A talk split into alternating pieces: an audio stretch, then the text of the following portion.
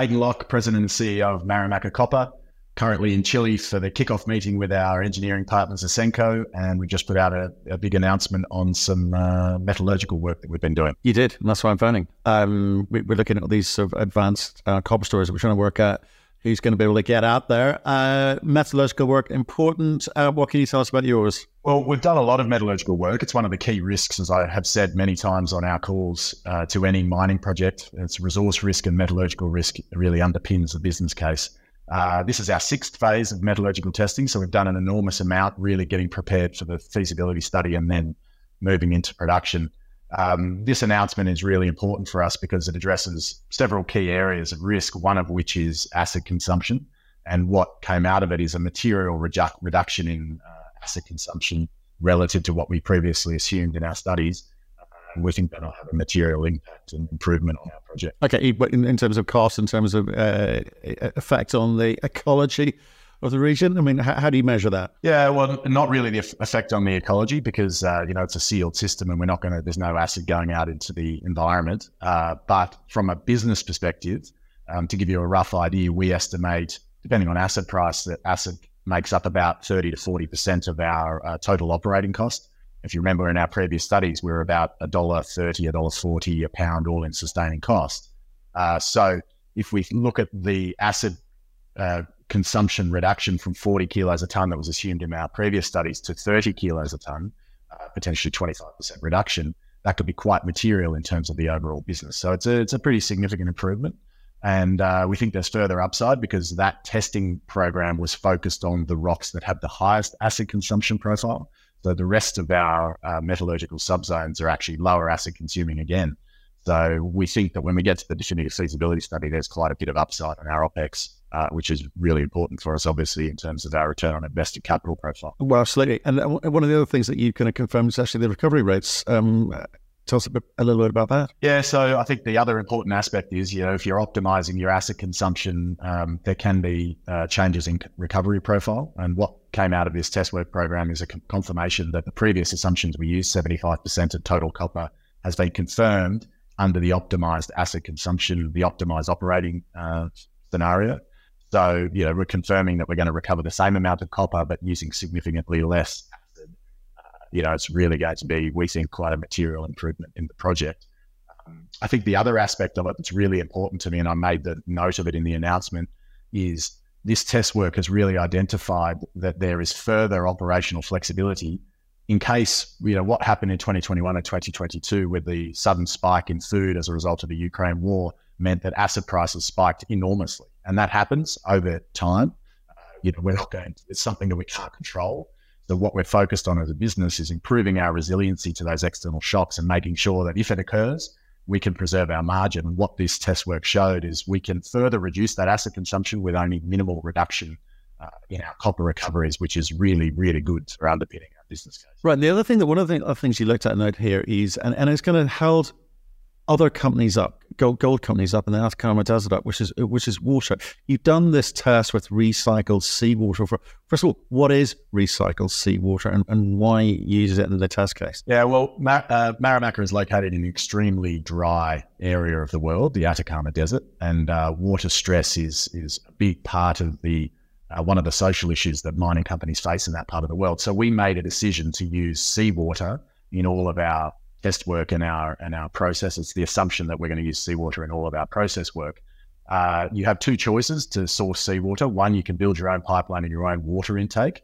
That carries a higher degree of permitting risk. So we elected to partner with one of the local power generation businesses, which already extract seawater to cool their uh, their electrical generation capacity.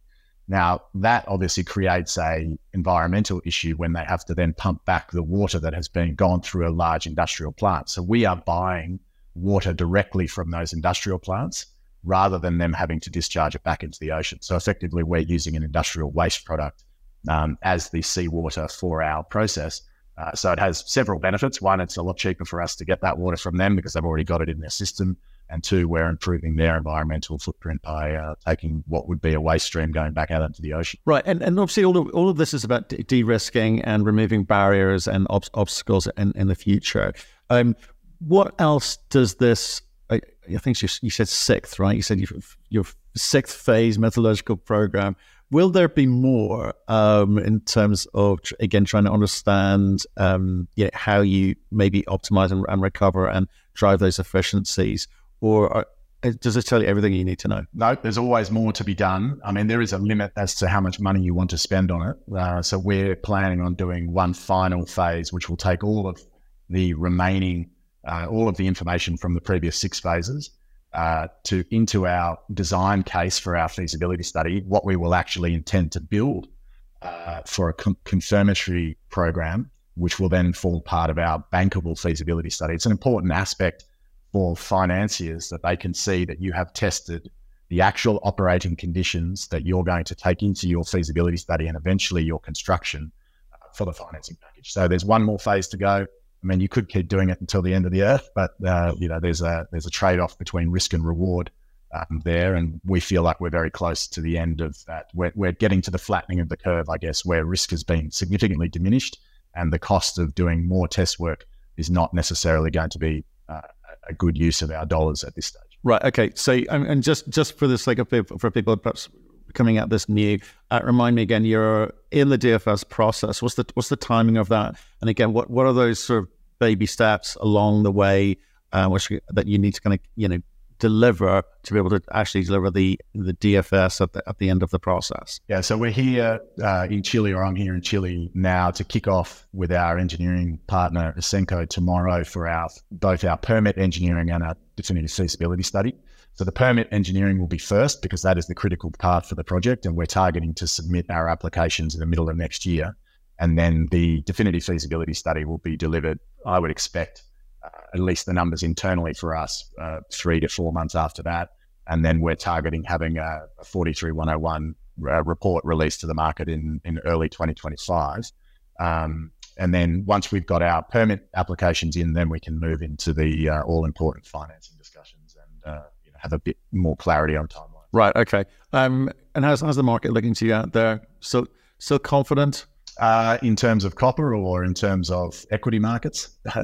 well, equity markets is a, as a whole other conversation. I'm talking about the, the, the, the copper markets and, and, and the reactions to it. Obviously, a bit of slowing down on the um, EV production from you know, North American OEMs, same in, same in Europe, same out of China. Um, infrastructure programs waiting to sort of see if they kind of kick off. Um, demand supply fundamentals, I guess, is where I was going with that conversation. Yeah, look, I think there's always been a lot of talk that there are several larger projects that are coming to the end of their construction and then going into commissioning. Um, so there's quite a few big projects down here um, in Latin America that are, are in the process of uh, the commissioning and ramp up. So there is new supply coming on.